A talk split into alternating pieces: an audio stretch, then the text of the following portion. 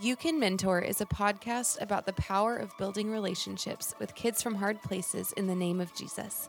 Every episode will help you overcome common mentoring obstacles and give you the confidence you need to invest in the lives of others. You Can Mentor.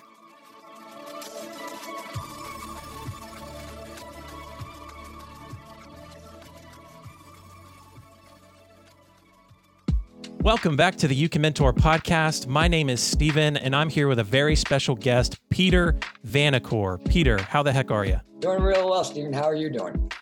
Well, I'm good, other than the fact that you said you went on a run this morning and I did not. So I'm feeling a little shame, but uh, that's okay. I have a two month old baby. Okay, Peter, you can't expect that much of me. I, I agree. I, you know, that's an excuse for a lot of things just the fact I'm in, that you're awake in the morning is good. So I'm in survival mode. I'm in queso mode. I'm not. I'm not thinking about my physical health right now. Um, Peter, I'm so excited to have you on the call. Uh, for our listeners who don't know anything about you, Peter serves as the executive director at the Christian Association of Youth Mentoring. Uh, he's been in the mentoring field since the early 80s, working with juvenile offenders and children in the Child Protective Service system in New York. He moved to Massachusetts in 97, uh, where he helped an organization, Straight Ahead Ministries, and he helped them develop a national training program. He has since been with CAYM since its founding in 2005 and now serves as the executive director. I've known Peter through our monthly think tank that we've participated in uh, for Christian youth mentoring leaders. And so, if you'd like more information about how to get involved in that, if you're a mentoring organization leader, reach out to us. Let us know. Well, I'm excited to interview Peter today. We have a bunch of questions talking about volunteers, men and women in the church, what keeps Christians from mentoring. We're going to talk about solutions for racial reconciliation and how to keep mentors active and engaged but before we jump into all those questions, I just want you to get to know Peter a little more. So, Peter, who is Peter Vanacore? Oh boy. Um, well, right now I am an official senior citizen. So, whoa, uh, yes, I am. Um, and so uh, I've been married for 40 years. Uh, I have uh, three wonderful kids, a grandson. Um, and as you said, I've, I've, I've, been in ministry with uh, youth uh, since I graduated college. And uh, I've been in the mentoring field since 81. Um, and I've spent a lot of my time in uh, training and developing materials and programs has been a, a lot of my concentration, uh, especially in the last 15 years with the Christian Association of Youth Mentoring. Yeah, that's great.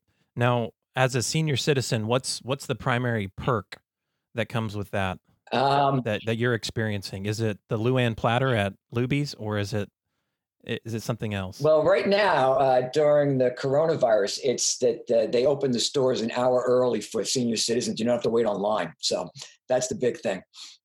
That's awesome. I love it. And you said you've been married for 40 years, and so and so tell tell us about your family. Just what what does that look like right now? Where are you guys at, and anything about your family that will help our listeners?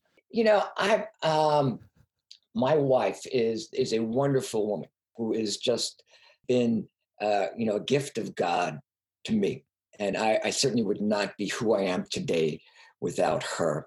Uh, and she has been a great mother, uh, wife, she has actually is going to retire uh, in two weeks, not actually of her own will, uh, kind of kind of pushed into this uh, or, or offered early retirement. I guess an offer you can't refuse type thing.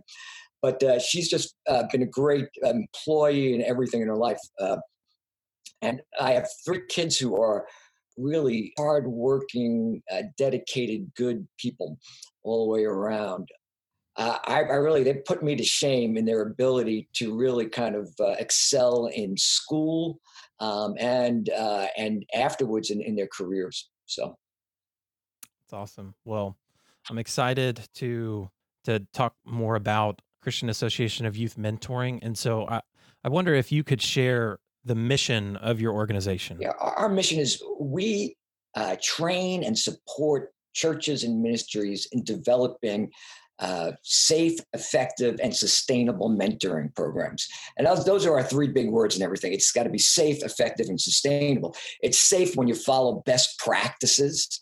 It's effective when you do those best practices with a focus in your ministry, when you have a, a strategy, you have values, uh, you have a plan to move forward uh, in that in, in, a uh, in a very uh, uh, well, it's a strategic way, in a strategic manner. And then it's sustainable is, is that you have a board that's managing it, whether that's your church board or uh, your nonprofit board, and you have the funding to go along with that. And so I think what, what bigger thing is our is our vision. It's it's our vision is to uh, strengthen communities by connecting generations. And or another way to put that is is that we're looking to strengthen churches by helping them more deeply connect to their communities. So that that's who we are. I love it. I love it, Peter safe, effective, sustainable. And so you you help churches and nonprofits implement those strategies into their organizations. And I, I just love that vision to strengthen communities by connecting generations. I mean, that's that's a that's a powerful vision. Why, Peter, have you spent your life equipping churches and communities to mentor kids? Why why has that been a focus of your life? I think the first thing is that I needed a mentor when I was growing up. Although I had two loving parents, I managed to screw my life up. By the time I was 21, if I did not become a Christian, I probably would not have be alive. Now I would have done myself in one way or another. And I and I really I, I was mentored by a guy in college, a, a, a, a campus ministry guy named Kirk Johnson. And I don't know why he was from Iowa, a farm in Iowa. I uh, I was from New York, from Long Island. I went to high school in Brooklyn, back when Brooklyn was Brooklyn and not a, a hipster paradise. Uh, and and so it was, you know, and I but somehow God connected us, and it just showed me a, a lot of different things. And so I needed that, uh, you know, that to, to move my life along. But I think when I when I came back to New York after college, I asked my pastor to mentor me. And he started off, he said, you really need to study the scripture. And he started me in actually the Old Testament, in the prophets. And it struck me, uh, well, the one thing was the, the need for holiness, and the other was how easy it was to fall away from God. But I think the thing that really motivated me was I saw God's heart for the poor, for the orphan, for the widow. And I, I read Isaiah 58 and uh, it's really changed my life. It was probably the most motivating passage for me in scripture. And it's been that way for 40 something years. And what it did for me, uh, it just said that you don't concentrate on just doing religious things. And there's a phrase in there that to spend yourself on behalf of the needy. And I thought, boy, we all have spending plans, budgets, but what does it mean to spend yourself? And what does wow. God want us to do? To spend ourselves on behalf of the needy, to care for the alien and the alienated. And then it talks about that we become repairer of broken walls or restorer of streets with dwellings. And I, two things. When I saw the broken walls, I think of families and how families are in, in desperate shape in a lot of communities. Uh, and there are, in every community, these families are desperate. And then the restorer of streets with dwellings, and that is the strengthening of communities as we come in. I love that. And I, I feel like I just interviewed someone that they'd named their organization after Isaiah 58 because that was just a, a foundational passage for what they felt like the Lord was calling them to. And and yeah, I mean it's that's a huge passage. So I highly recommend all of our listeners to to check out that passage if it's if it's been the impetus for two people that I've interviewed to start their organizations. I, I feel like we should probably read it. So and, and and that's the one that's like this is not the fast that I choose. Um and and and God God asks people not to just fast from food and do these religious acts, but actually like what you just said, spend their lives on the needy. I, I love that. It's so good.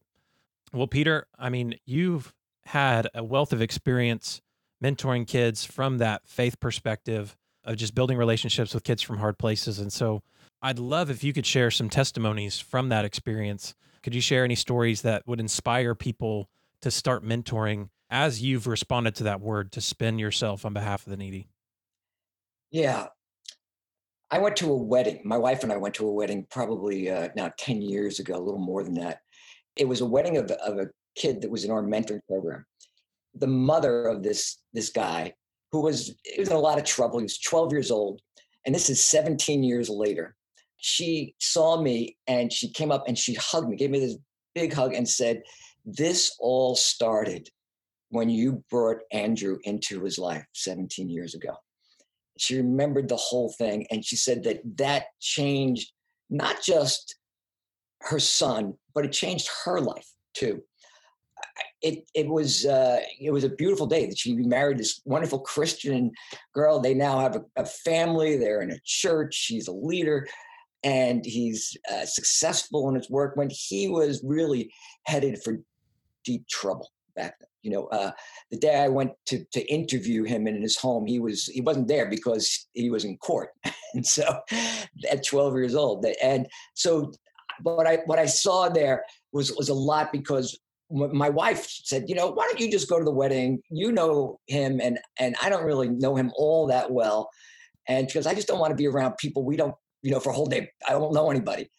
And when we got there, we realized we knew probably half the people at the wedding. And one of the keys in mentoring is that the mentor can help the youth build social capital and that is the, the people around you that help you advance in life. And so his mentor took him to church. He became part of the church. And then that connected him to a wealth of people. So I had left the community quite a bit before that. So I didn't realize all the connections he had, but he had this. Uh, we knew literally half the people at, at, at, the, at the wedding, all because this mentor came into his life and introduced him to people who one woman came up to me and said, "Oh yeah, he's like a son to me right now." To me, that was the most beautiful thing. It was the Christian community surrounding this one kid because one mentor came into his life. And not only that, his mom became a Christian, his grandmother became a Christian. They were all part of a church. And that church was strengthened through that, that community was strengthened through that. Um, it was, uh, it, it, that was great, uh, a great story. Uh, I tell you, on, on another one, inspiring one is to go back to my wife, and she has been mentoring the same girl for eight years, and she just graduated college cum laude, um, and my my wife is you know she there's no graduation ceremonies, but my my wife's uh, friend works at the college and actually employed her at the college. And so that's that social capital connection. But the, this this woman called up but uh, my wife Diane said, "Look, you know, your girl, she she just graduated cum laude." So my wife calls her on the phone because you graduated cum laude, and she goes, "What's cum laude?" She had no idea. and so, you know, what does that mean?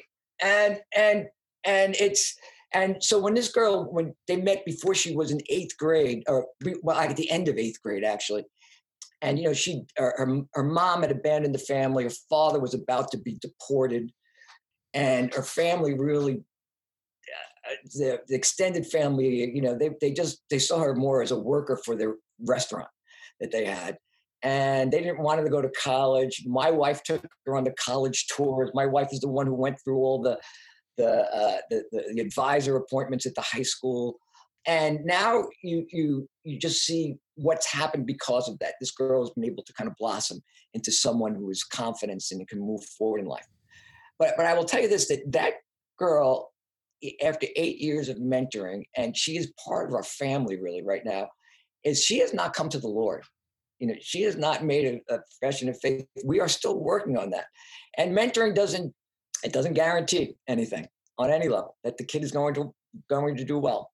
Um, I've had kids who did not do well that I that I've mentored, along with kids who've done great, but it still is is what God has called us to do. That's so good, Peter. Um, I I'm kind of picking up on just in the two stories that you just shared uh, that uh, I think is profound is that there's this ecosystem that's created from a mentoring relationship. And so there's these people at the wedding that they're connected to who now feel connected to these relationships just because of this mentor relationship. Yes. And there's also family dynamics that are are probably more delicate, but the family is connected in some way to the mentor relationship and i i think just in in your your vision of strengthening and connecting communities, like mentor relationships become this connecting place, not only for the mentor relationship, but for the community around them. That is an essential factor in, in mentoring. I keep bringing this up, but that social capital that kids can gain, those other relationships that help them move forward in life and actually can help the whole family move forward. That is, is what a mentor can bring in just by becoming a friend to, to, to a kid. Yeah. Peter, mentor relationships don't happen unless a mentor believes that they can mentor. And that's why we named our podcast You Can Mentor. And so I want to ask you um, once we envision um, someone to believe that they can mentor, how do you how do you keep them active and engaged um, once they start a mentor relationship? Well, it, it, all comes down back down to the best practices, what I talked about in the beginning, that safe and effective part of it. Um, it starts with really uh, thorough screening. Uh, but a screening, it's not, it's not, you're not trying to find out all the problems in someone. You're trying to find out why this person could be a really good mentor. But it's starting at that, it's continuing with training that is targeted and thorough and motivating. Everything has to be motivating. And then once they're matched, it is about supervision, or what we call coaching. And that is really the most important factor in, uh, in keeping a relationship moving forward so that it is effective, uh, that it is safe.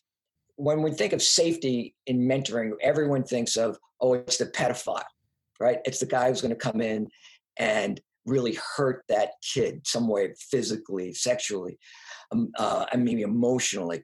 But what comes through is the biggest risk in mentoring is when an adult says to a kid who is a kid who's usually been uh, let down by adults often in, in, his or her life and then all of a sudden you know they, they commit to this relationship the kid gets excited i have this they learn maybe to trust and then the mentor drops out that is unfortunately uh, it's another wound in an already fragile soul and so the biggest risk in mentoring is a mentor dropping out. It's better that you don't uh, run your program if you have a high rate of dropouts. And so coaches come in, and what they do, is, first of all, is they provide encouragement. And that is the number one need in, for mentors. It, you keep them encouraged because mentors don't usually see what's happening in the kid's life. And the coach is calling not just the mentor, but calling the, the child and calling the, the, the parent. And they find out what's going on. And so I've had mentors many times just shocked to hear what the kid says about the mentor because the kid doesn't tell the mentor you know? And, and they're not they're not sitting there going oh boy that was great. No but they go home and it, it's different. And uh, the mother can explain things but it also can point out when maybe there's problems going because there's, there's often there's problems that need to be corrected. And so the mentor the coach can help the mentor guide them through that by just talking to the parents. But all of that is encouraging for, for the mentor. Um, but along with that it's they need ideas. They need what can i do? Where can i go how can I help this kid along? And the programs need to really find out what is free in their community. And there, there isn't enough that's free, then you got to talk businesses into making it free for people. Um, and so it's, you know, we I've seen um, health clubs, you know, Y's give free memberships when a mentor and kid come together to wow. work out at a gym. Museums opening up, concerts doing things for, for things. Uh, we've had sportsmen's clubs train kids on and take mentors on fishing uh, and hunting. There's a lot of different things that, that can be done. Uh, it's interesting though, but uh, I had a program we worked with in upstate New York. They found out that when they when the mentors were told that this uh, this sporting goods company was going to provide all these different activities, it was as motivating for the mentor as it was for the kid. The fishing, the the the uh, hunting, they, they were really as excited because a lot of them didn't know how to do it themselves. So they were learning how to to, to fish alongside them and how to fly fish these kids. So to me, that was just great. You got to you got to give them something to do together. But I think the last thing is also accountability. And we all need something, someone to hold us accountable. When now that may be something that the, relationship isn't going really well, or maybe the mentor's struggling at home or at work and life in general. And so they just need the, the coach to kind of help them along, maybe guide them, lead them to someone else. The coach is, doesn't become a therapist, but maybe they can guide them into the right right person or or prospect or pastor that can help them along. But that's how so, you keep mentors relationships going. Well, that's a lot of stuff, but I I think that thinking about a mentor relationship, if we want to see not just fruitfulness, but we want to be faithful to what God's called us to, I think all of those things are very important. I wonder if you would you would um, if you've seen one of those that mentor mentor organizations do well or do less effectively. I don't know if you have any thoughts on which which of those areas that mentoring organizations need help most. You know, um, I, I'm going to take it a step back. Where the problems come in often is they really haven't thought through the design of their program to begin with and and that is uh, what is their focus? Uh, what are the parameters of their mentoring? How are they going to recruit? Where are they going to recruit? It, it's really it's building that foundation from the start. It's all in the design, and then the strategic plan. Uh, a, a, lot of programs I talk to have never gone out into the community and asked kids, families, school administrators, what are the strengths and what are the needs in their community? and and so you start there and then you work your way and build your program around the, those factors and but when it comes down when you got all that down the toughest thing back to your original question is coaching coaching is long term and it's it's it's uh, steady work. You need someone who's really committed to making those contacts. But we've seen uh, churches where volunteers do this as effectively as as full-time staff. And often it's because they see these people on sunday morning and they can talk about it you know it's a regular contact with, with the mentors. There's encouragement. And then the other factor is when that happens the church feels ownership. So the church itself is encouraging these people to continue in, in, in the path god's given them with becoming a mentor. I mean and you kind of just hit at that that community is is integral for the health of a mentoring organization. And so that's why the church is kind of probably set up to be more effective because it's all about relationships and it's all about the community. And and so mentoring in the church like seem like the perfect match. You are right on target as usual, Steven. So in my experience, I don't know many churches that are doing that, are are leading a uh, a mentoring organization or leading mentoring kids in the community uh, it's mostly mentoring the kids that are in our youth group or um, kids that are already in current families. And so, how do you encourage a church to start moving toward a culture of mentoring in the community?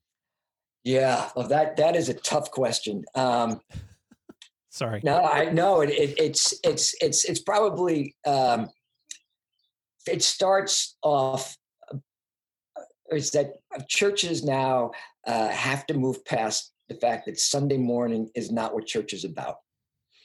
Now, we come together on Sunday morning, but it's just to uh, get us to focus on God and prepare us uh, to follow God's calling throughout the week. Um, and so, too often, churches and, and pastors, it's they measure the success by the B's and B's and that is B's and B's are butts and bucks. It's how many people are in the pew and how much money is coming in.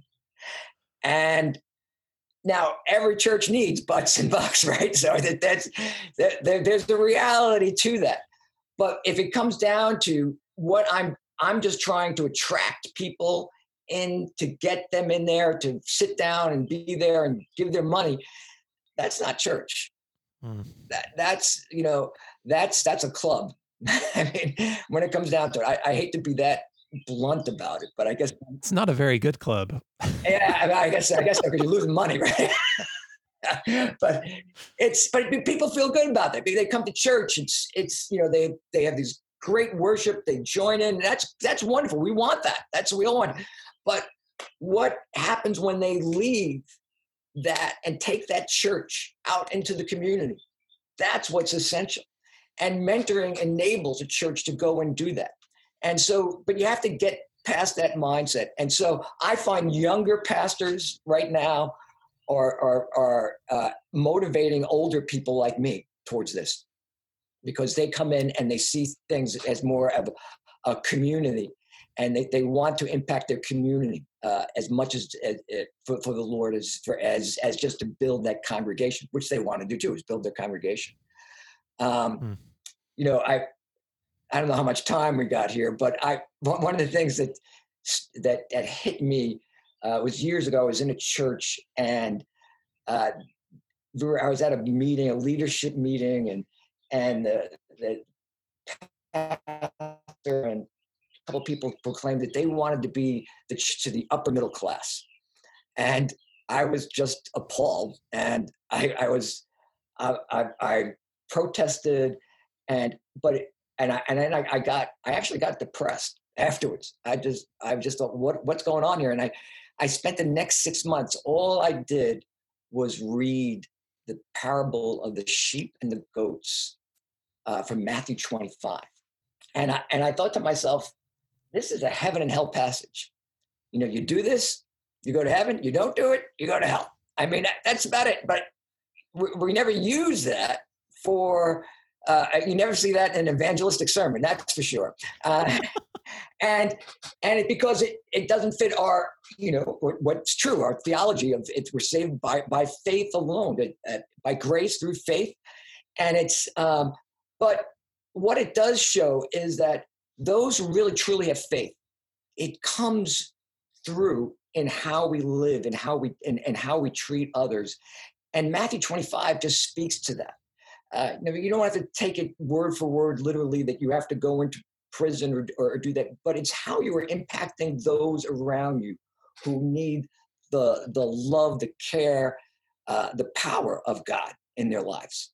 One thing we have to pray is for our churches to move out of that mindset and move out of that B's and B's mindset and see what they can do to impact their community.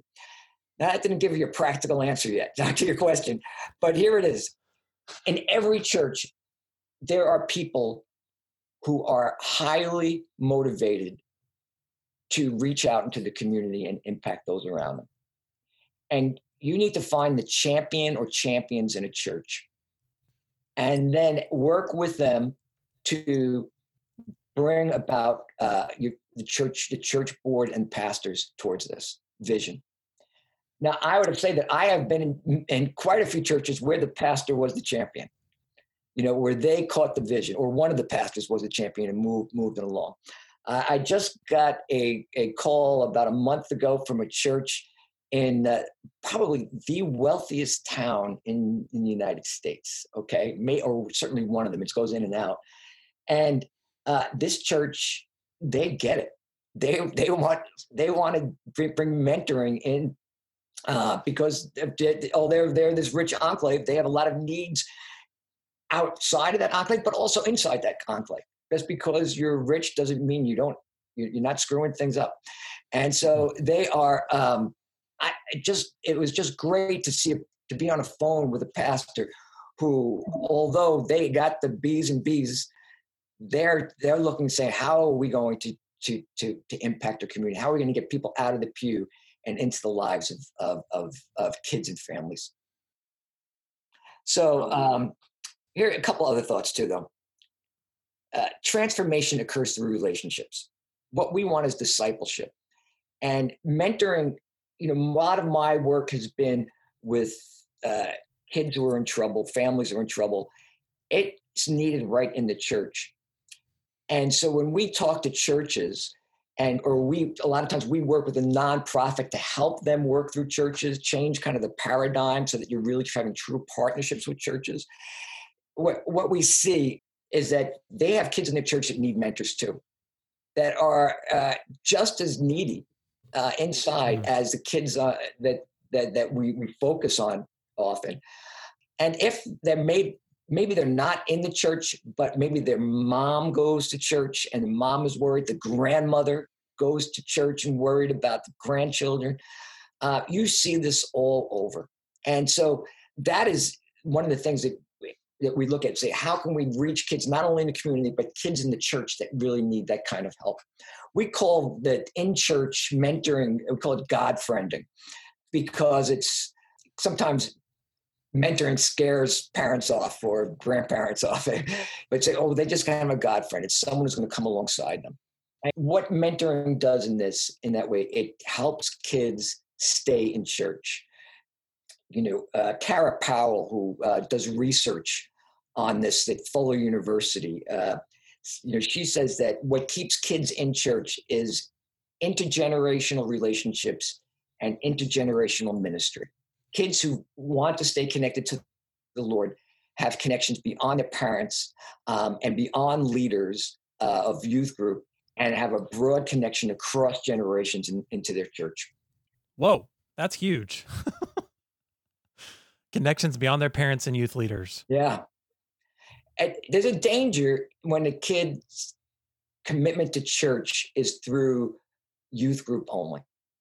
Because once that youth group is gone, they don't have any reason to what's there. what's your how are you going to stick yeah yeah yeah and too often we've we've created I have to, in, in, you're in Dallas, and I once went to a meeting, a church, big mega church asked me to come and meet with the Hispanic congregation in that church, which was trying to uh, to move forward. And I remember driving to this church and on on on the interstate there, and on the left side was the youth building, which was an old uh, old uh, movie theater. On the right side was this mega church down about a half mile away. And I remember asking the Hispanic leaders. Now, I went into the meet with the leadership. Let me tell you this the leadership in this, there were about 30 of them, and they ranged in age from 15 to 85. Okay. And I said, Do your kids go over to that youth uh, building? Is that where they do their youth? And they looked at me aghast and said, We would never send our kids over there. We want our kids right with us. And you can see in how they took their leadership. They want they were developing leaders from teenagers on. And and to me that there's a danger in the the way we've been doing youth ministry often. I think a lot of people recognize it now that we need to connect kids intergenerationally to help them grow and stay in their faith long term that's so good peter my church has been working through that because our youth, our our children's pastor, she mentioned, I think, a similar statistic of kids are much more likely to stay engaged in the life of the church um, after once they become adults if they're connected to the the adult service. But if you put them in this other room and you only allow them to interact with people their own age, once they once once the youth group ends, they have no connection to the rest of the community. So I just think I think that's huge. And I think that should tell us something about our mentor relationships and how really mentoring is connecting kids to another generation in a, in a way that is contrary or countercultural to the way that usually we do church. So yeah, recently, I, uh, it was a couple years ago now. I was asked to do a lead a missions trip and uh, uh, and help with this men's retreat connected to this missions trip. And I said, uh, yeah, well, I will do that as long as all the teenage boys are allowed to come. And that just put a wrench in things for people. I mean, I'm like, you know, I guess because I'm just what I've been doing, but it just that was just natural to me. I mean, of course you're going to do this, uh, but you know, that's the kind of thing that that we need we need to to do. And you know, they saw that as you bring kids, it's it's work. It's not this fun with a bunch of guys. It's you got this work of these kids where I saw it as, boy, this is this is an investment uh, uh, for for us, for all of us, and it's a joy when when when when you can engage kids like that. Yeah, well, and I, I think that connects to that same level of of what you're saying that we start to view Sunday morning as church, when in reality it's a it's a moment of preparation, but it's also a moment of connecting our kids to the next generation or. Yeah. other generations. And so you could actually view it as your strategy to connect your kids to other relationships. Yes. And you could you could view church in a completely different light as a parent. If you're like, I'm connecting my kids to other parents and other adults, and I'm setting them them up to be the next leaders of the church if they stay connected. Um, I have a follow up question for you, Peter. Okay. Something that I I hear a lot are churches. They're either creating programs for every single thing, like so you have an anti sex trafficking program, you have a basket weaving program, you have a baking muffins program, you have a mentoring program, you have, I mean, just all these different things related to whatever your your spiritual gift is. So if you have the gift of hospitality, I'm going to go bake muffins. If you have the gift of mercy, I'm going to go mentor. So you have those kind of churches. Then you have other churches that are like, we don't want any programs. We just want you to get involved in the community and go join the homeless ministry, join the mentoring organization, but we're not going to lead it. Like we just want you to to do it in the community. I, I want to hear your thoughts on on both of those things. Is mentoring just another program for a church to start? Mentoring is God's natural design for human development. Prior to uh, industrialization, 150 years ago, mentoring was just a natural course of life. You, if you more likely than, than not, you grew up in an extended family where you had uh, grandparents, uncles, aunts uh, who mentored you in natural settings. When you went to um, look for, for work in your life, you either studied uh, or you learned to farm under your dad or your uncle or your grandparents.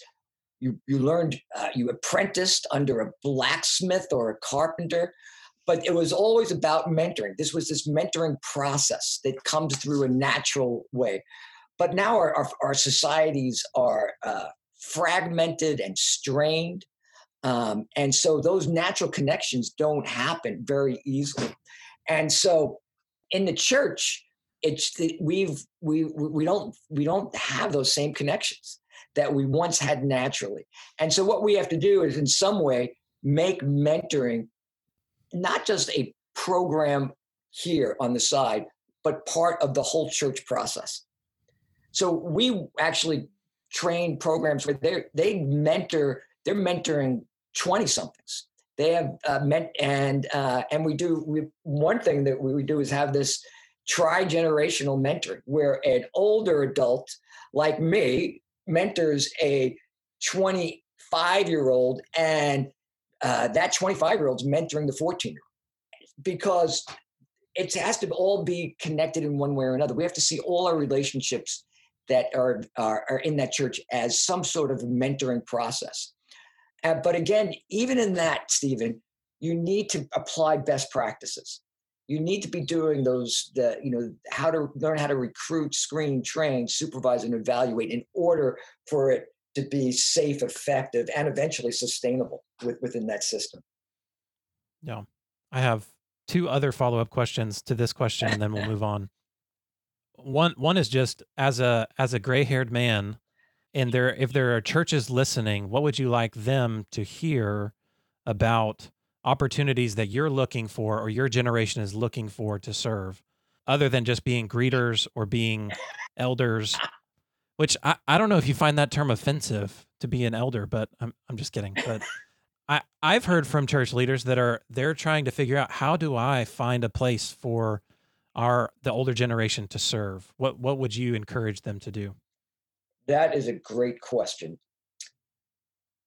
uh, we've worked with a, a, researcher out of Washington State named Ken Moy, um, and he's done a lot of studying of the boomers and millennials and, and under.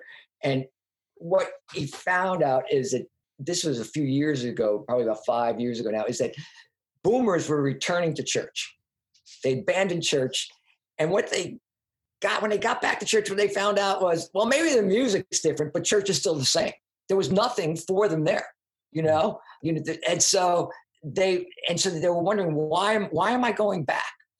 And what they found out is that boomers really want to mentor younger generations. And that, you know, when I, I use that term mentoring loosely, it could be, I want to teach this young guy how to fix a car or how to program a computer. What, what does it matter? Um, and so that that's a motivating factor. The other factor is that the millennials and younger, they uh, but more of the millennials uh, are they want to be mentored by boomers and and the younger generation they are open to boomers uh, you know it's uh it, it's it's it's a kind of a surprising thing they're open to being helped by someone who is older in fact they see themselves as valued when an older person invests in them and just by that commitment it says i have some worth beyond what i can see in myself Wow. Can you can you say that again? You you said that kids not only enjoy having older people invest in them, but they actually derive more value from it. they they try they see more value in themselves when older people say i see value in you that's so much value that i would like to invest my time and resources into you That's powerful. Okay, the last follow-up question is the language that churches use as they implement uh, mentoring kids in the community. Some of the language that I've heard is like, we want to invest in the poor, or we, they use some label that's like, I guess, that elicits we're helping the impoverished when they talk about these these kind of things. And so, what what would you be your recommendation for a a church who's trying to figure out how do we how do we message this in in a way that's honoring? yeah boy that's a tough one and that's really the the curse of my generation i hate to say this here first thing is don't come up with a message until you talk to and understand your community I, don't don't even think about a message here is what you what you really need to start off with is a calling from god. What is the bible calling us to do? Where what does god say that we need to do? And look at and, and then and then look at your community and say well how can we practice that in the community? And you learn to do that by saying well what does the community say? What are they saying they need at this point?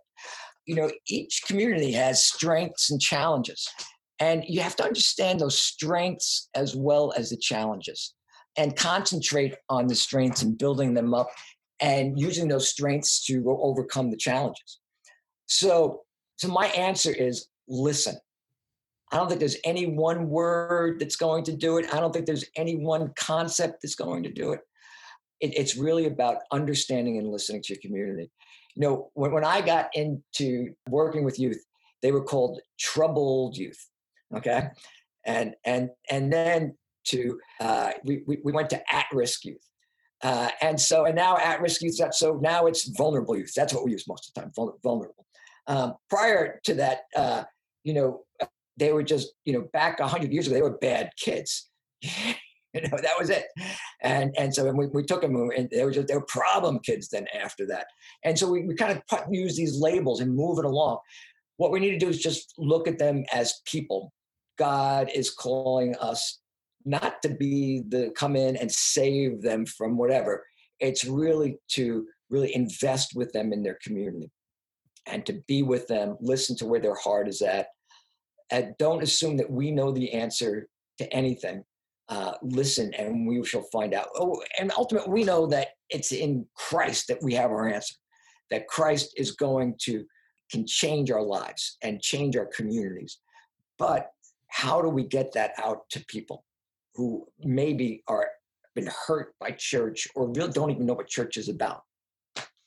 I wonder if you could share an example of what that looks like for a church to identify a strength within their community and then use that to address the weakness. Um, you had kind of mentioned that. I don't know if you have an example. Uh, there's uh, one is um, a church in Pratt, Kansas. Now that's a, a farming community, uh, you know, west of of Wichita. It's I've been there a couple of times. West of everything. For a New Yorker, you're nowhere. I mean, you're just like you're just like, and and I love these people, and they decided that their strength was they were a church with 60 people uh, who were old, no kids. That, but their strength was they had a lot of old people.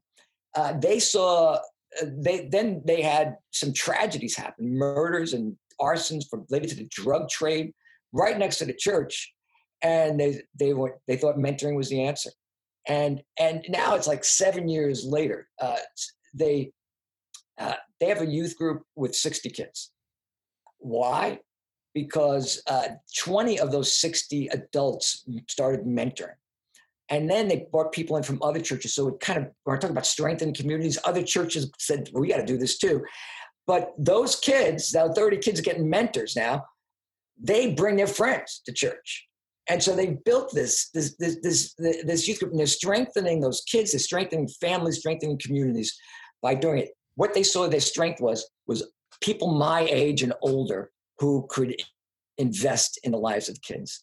And I've met these people. They're not all, I should say, my age. They're, some of them are younger, but they're, they're, definitely. It's you know, if you're if you're 45, you're young in that in that congregation.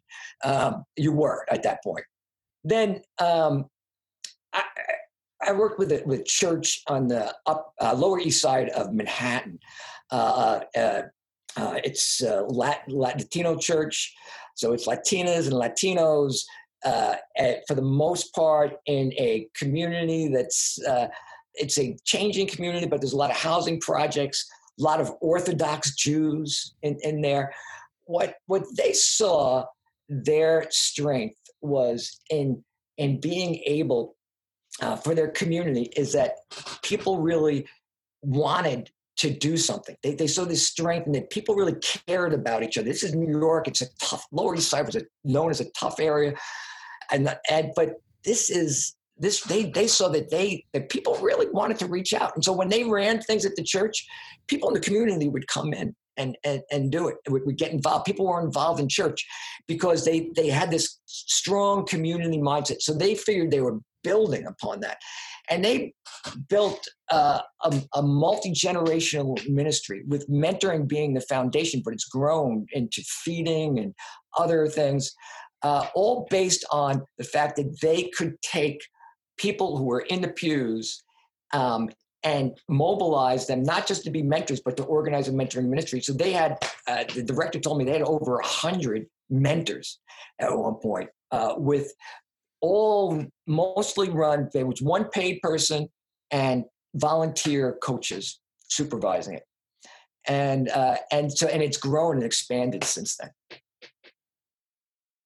Peter, we've kind of discussed, I mean, just in a few of my follow up questions, these labels. And I think something people might, I, have received a lot of text messages from this last week from people saying, hey, I, rather than being a social commentator on the things that are happening in America right now, I'd like to mentor a kid. Wow. And I, I think that that's a, that's a powerful text message, but underneath it, I think there's an assumption being made that all the kids in our organization are black okay. or wow. um, though I I appreciate kind of the thought and the the vision with the mentor, the motivation. I also part of me is like questioning, well, is there something I need to address here? And so I I'd love to talk about that text message, your thoughts, while also I do think mentoring plays a significant role in bridging different communities together.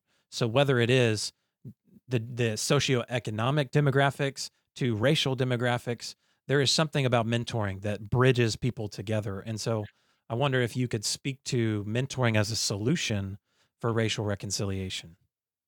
Uh, calling it a, a solution, I, I, would say it could be part of the solution. Uh, it's just a very difficult subject, and it's something I, have been working cross culturally for four decades, and I'm still learning.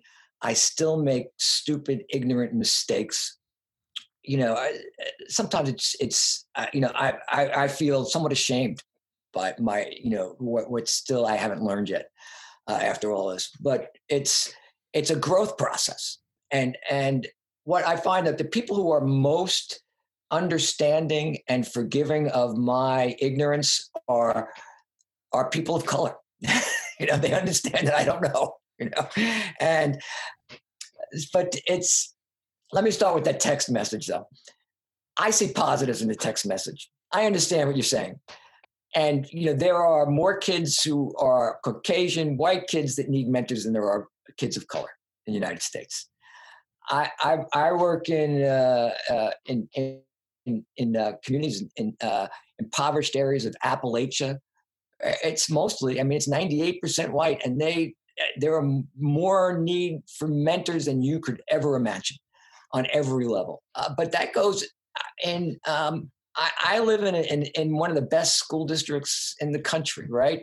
Uh, I went with my church to the school district to ask them, uh, would you have a need for mentors? Our church is looking at this. And I was expecting all these things like, okay, church and state. I, I was going. I had all the answers pat right there. I was, I was, I was fired up, ready to answer. And, and they look at me and they said this: When can you start? Mm. Okay, that's it. When can you start? Every community needs. But how does racial reconciliation happen through mentoring? I, I think there's a couple ways we need to look at this. I think we need to ask again uh, other churches what they think uh, along the way. I, I, don't want to assume anything on, on anyone's level. But what I see was when churches work together, truly work together in a partnership on things, that changes perspectives. And so, if you, what we try to do, Steven, is work, uh, help a nonprofit build teams and churches or multi-church teams to, help run the mentoring program. So we've seen churches, churches that can screen and and and coach mentors. They can recruit. They recruit more effectively than outsiders do often. Uh, they need they need help and structure a nonprofit. That, uh, but when you bring multiple churches together around that, that there, there's a bonding that happens. I had these churches in Brooklyn work together, and what it was, it, it was it was cross cultural, cross racial, but they saw a bond that, that could happen in, in that. And I think it, it bridged gaps. Um, and one of the things is that you everybody learns from it. You know, no matter who hmm. you are, where you're at, you're all you're all going to learn it and you're all going to make mistakes. Uh, and it's realizing that along the way. But that through that process, uh, you're bringing about at least a a movement towards reconciliation. And any process of reconciliation, you have to have two factors. One, you have to have need people who realize that reconciliation needs to take place. And unfortunately, that isn't always the case. Um, you need people who want to be reconciled too, but sometimes that just takes people who see that they need they need to ask uh, to, to, work towards reconciliation. Um, and so, I, I think there's a, there's a lot of issues with that. But what can happen when churches work together can be powerful. But I think even deeper than that, you know, we talk about uh, although it's it's great when you've got mentors of the same culture working together uh, with with a kid, right? So they come. That's very helpful. A lot of kids just need that, but often cross cultural matches, cross uh, racial matches are, are are helpful too. In certain kids in certain places. And I've done matches where we've matched African American youth with with white mentors and uh, and black mentors with white kids uh, we've done both ways because we just saw the need and the timing of it. And I would say that those have been some of the most impactful uh, relationships, not only on the youth, but on the mentor. But for the youth to be able to relate to people of other cultures and to trust people of other cultures, that is such an important fact. That's a skill that will enable them to thrive later on in life. So there is an advantage in that, but the mentor has to be willing to learn through the event. You can't just match any mentor with it in, in that situation. But the mentor will learn as much or more than the kid through the relationship. And if they're not, then the mentoring, then it's not going to work. Peter, I assumed that you were just going to talk about the mentor relationship, but I love what you said about churches connecting that that you're really I, I guess creating a culture where churches are bought in together to build teams that are diverse. So I imagine like if you had a Hispanic church and a predominantly white church teaming up together in their community to volunteer to run a mentoring organization, that's a beautiful kind of partnership that I, I don't think necessarily people think about when they think about mentoring, addressing uh, racial reconciliation. They don't think about diverse churches partnering together, and I think that's a that's a powerful. Yeah. Um, and I'm not saying any of this is easy. Uh, you know, we've we've worked with one, basically a Latino farming community in Washington State, and uh, the the this one little town is is 98 percent Central or South American, um, and and it, but there's some enclaves around around it that are are, are mixed, and um, it's been it's been a difficult process uh, uh, on some levels, but it's it's working. I mean, they've got mentoring going and doing a good job. What it did take, and I have to say this, is a dynamic uh, Latino pastor who has won the confidence of his own people, the white churches, and a school district that is predominantly white run, even though if the students are, are, are, are mixed. And that guy is has, has cha- is changing his community. Hmm. I wonder if you could share anything that you found helpful to equip mentors for those cross cultural mentor relationships. Any resources or, or things that in that pre service training time that you've dedicated just to this issue uh, to prepare mentors? You know, there are some films to watch. Uh, I think that would help. Uh, one of the things that we use some of the scenes in our training um, is the movie Antwone Fisher. And I think that's a, a very helpful way of, of, of really uh, of kind of grabbing on to some of the needs and, and, and different aspects of it. He just, uh, it, it, covers a lot of material. It's with Denzel Washington is in that. And it's just does a good job overall. I think that there are several movies like that that you can look into that help you understand a little bit. But nothing helps more than just building relationships. Um, and I know that can't be part of the training process, but uh, I had I have a black pastor in Brooklyn who's kind of coaching me on a lot of different things as we help him develop some stuff. And uh, I I'm sure I bug him, but I ask him questions, and he's very patient with me. And because I've worked with cross culturally for years, and I've got buddies that I consider valuable in my life for Black and Latino, and and his answer to me was this. He goes, "But do you go fishing with them? Like you go, you go out to dinner with them, maybe you go something, but do you go fishing with them." he goes. Because you don't know a guy until you go fishing with him. I mean, he was speaking metaphorically there, but I mean, it's just uh, it really hit me in, in that. And and so you can't do that with a mentor, but you can help them understand what we do in our training is understand that they come everybody comes with a worldview and our worldview is is just skewed by our life experiences by what has happened to us by how our education our family our communities and that we have to be able to see the world through a different lens or through a different, a, a completely different mindset. And when you start that, and then you, you understand that you have that that you have a different worldview and this person has a different worldview and it's not that yours is right and theirs is wrong it's all coming from a different perspective then you can and then you start listening to that person with that mindset so that you're not filtering everything through your perspective you can develop empathy and when you develop empathy, then trust builds. And that is the key to that cross cultural relationship. So it's worldview, listening, and and and and empathy. We do this all through our, our training that we give. Our, we, we provide people with a template for mentor training, and that's all just part of that training process. I, I remember when I started mentoring a boy in our community, I, I tried to friend his mom on Facebook, and she she wouldn't ex- uh, she wouldn't approve my my Facebook request. And I asked her about it uh, probably six months into the relationship, and she she said, "Oh, you don't want to see what I post about," um, because because a lot of what she posts posted about um, and still posts about are race issues, and they're from her perspective.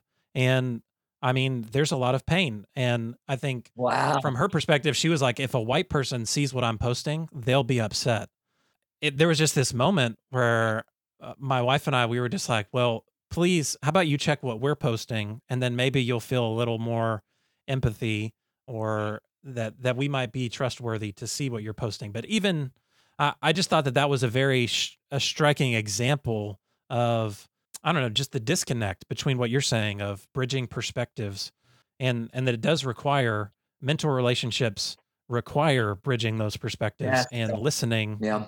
Um, on both ends. And so, I- you said Antwone Fisher is a movie that they that I mentors would, should I see. would start there. That's one. Let me let me then give you another one. Uh, I, the, the thing to do here is ask your your uh, your people of different color than you are what movies help, what books help. You know, I, I was on a phone call the other day with a uh, African American woman, really sharp, running mentoring, and um, I'm, I'm coaching her through some things, and and and she said, you know, Langston Hughes was is is is her go-to in helping her. Still, you know, all these years later, is is to help people understand her perspective on life and, and her experience. You you had kind of mentioned there are champions in the church that are motivated to make a difference and impact in their community, but um, that might not be the case for for everyone. Like kind of how you mentioned it, uh, very crass was just there are some people that are just butts and bucks, um, and and What are you saying? I'm, a- I'm crass New Yorker. Is that what you're saying? Look at this. But the last question: What keeps Christians from mentoring? What what's holding them back? Yeah, this is this is a good question because I think it starts off and and there's some research when I when I was really starting to help churches move along. I I, I- looked into research from the government back in the 90s. What stopped people from mentoring, which I think is part of the Christian experience too, on some level. The first is fear, and this goes wherever. And and the first fear, especially, is this is among men. It's competence says, "Can I do this? Can I? Can, how can I? How can how can I make this happen? Uh, am I qualified enough?" A lot of people feel their past is, eliminates them. Uh, people whose past would help them in relating to kids think it's going to disqualify them, and uh, and others just fear just fear whether they can do it or not. Then it, it's some fear the that they'll be rejected by the kid and another is that some feel that they, they're wasting their time. Uh, What? How can like an hour or two a week, right, going to change your kid's life? You know, what is this? I'm not gonna. That's not going to do anything. And so, I, I think what you have to really show is that first of all, um, that it will have an impact. That their efforts will have an impact one way or another. They may not see that impact. It's important to say. I've had people call me up uh, five, 10, even 15 years after I mentored them. And then uh, told me the impact they had when I thought I, I thought I didn't have any impact at all. I, I will tell you even to this point that I last year I had a guy that I mentored in the late 70s, early 80s contact me to tell me. And this was the saddest part. He had just retired. the guy I mentored is now retired. That was the end of it for me, Michael. Uh, sorry. You know you're over the hill when your mentee retires. Yeah, yeah, that's how old I am. So it's, but I mean, that's really important. It, it, it- you know, you're not going to see it very much. You have to have confidence that it's going to going going to, to make a difference. The thing was that he was calling me, and why we started was this because he has been helping and uh, people who are, are are really struggling in life, and he valued my input because he had no idea. He said, "What did you do that that, it helped?" And so he was looking at that. I would say another for people why people from mentoring. It's uh, it's unfortunately it's selfishness. We all want our own time, and uh, we see this as as taking away from our fulfillment in life rather than being part of the fulfillment of life. And to get past that is that uh, we need to really cast a vision of what mentoring is about, having a big picture, um, and seeing that or some people are just motivated by that relationship. Oh, I just want to have a relationship with the kid. I can do this. but others we need to see the bigger picture and we need to kind of see that this is this is not going to just impact this kid this is going to impact that kid's children and grandchildren. It's going to impact their their siblings and their siblings kids and their mom and what comes after that. There those are the things we have to see the cat and then what it can do for our community. What is it what happens when one kid's life goes and, and it's turned around? Mm. just even that we help this kid get a high school education move on to a job and be stable how does that change our community how does that change our world around us what is it cast a vision out to people and I think that the question you want to ask people is what has God called you to do? Take away everything else. Take, take, take, take all the other stuff away, your life and everything. Has God called you? And when they see that it can produce something, and that um, and that you're going to also that fear factor is that you're going to support them through the relationship. You're going to have coaches you're going to be there to help them through that. And then uh, you know you cast this vision of what can happen and then you say has god called you to do that? There's something they have something to base that on. Before you that before you do those three things they don't have anything to base it on that is god calling me but you put its biblical call out, whatever that is. You know, I've talked about Isaiah 58 because that has motivated me, but we all have something in there that says, here, this is what God says we can do. And so let's put that together and help help people see that, that this this is really changing not just the kid, but our whole community by this and beyond.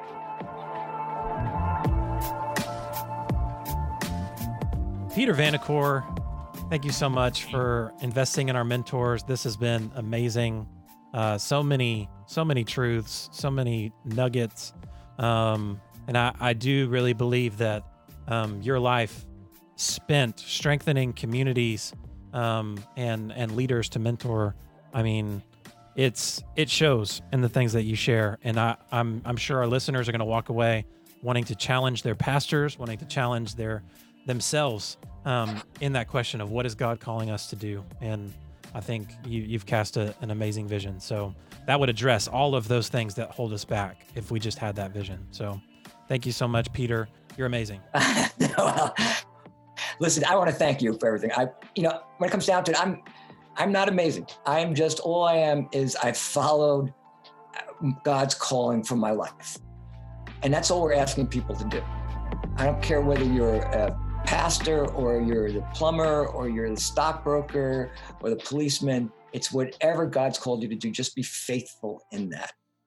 And I and I want to appreciate all you're doing with with with mentoring right now, Steven. I think you're you're the uh, you're very really inspired me by by all that you've pulled together here.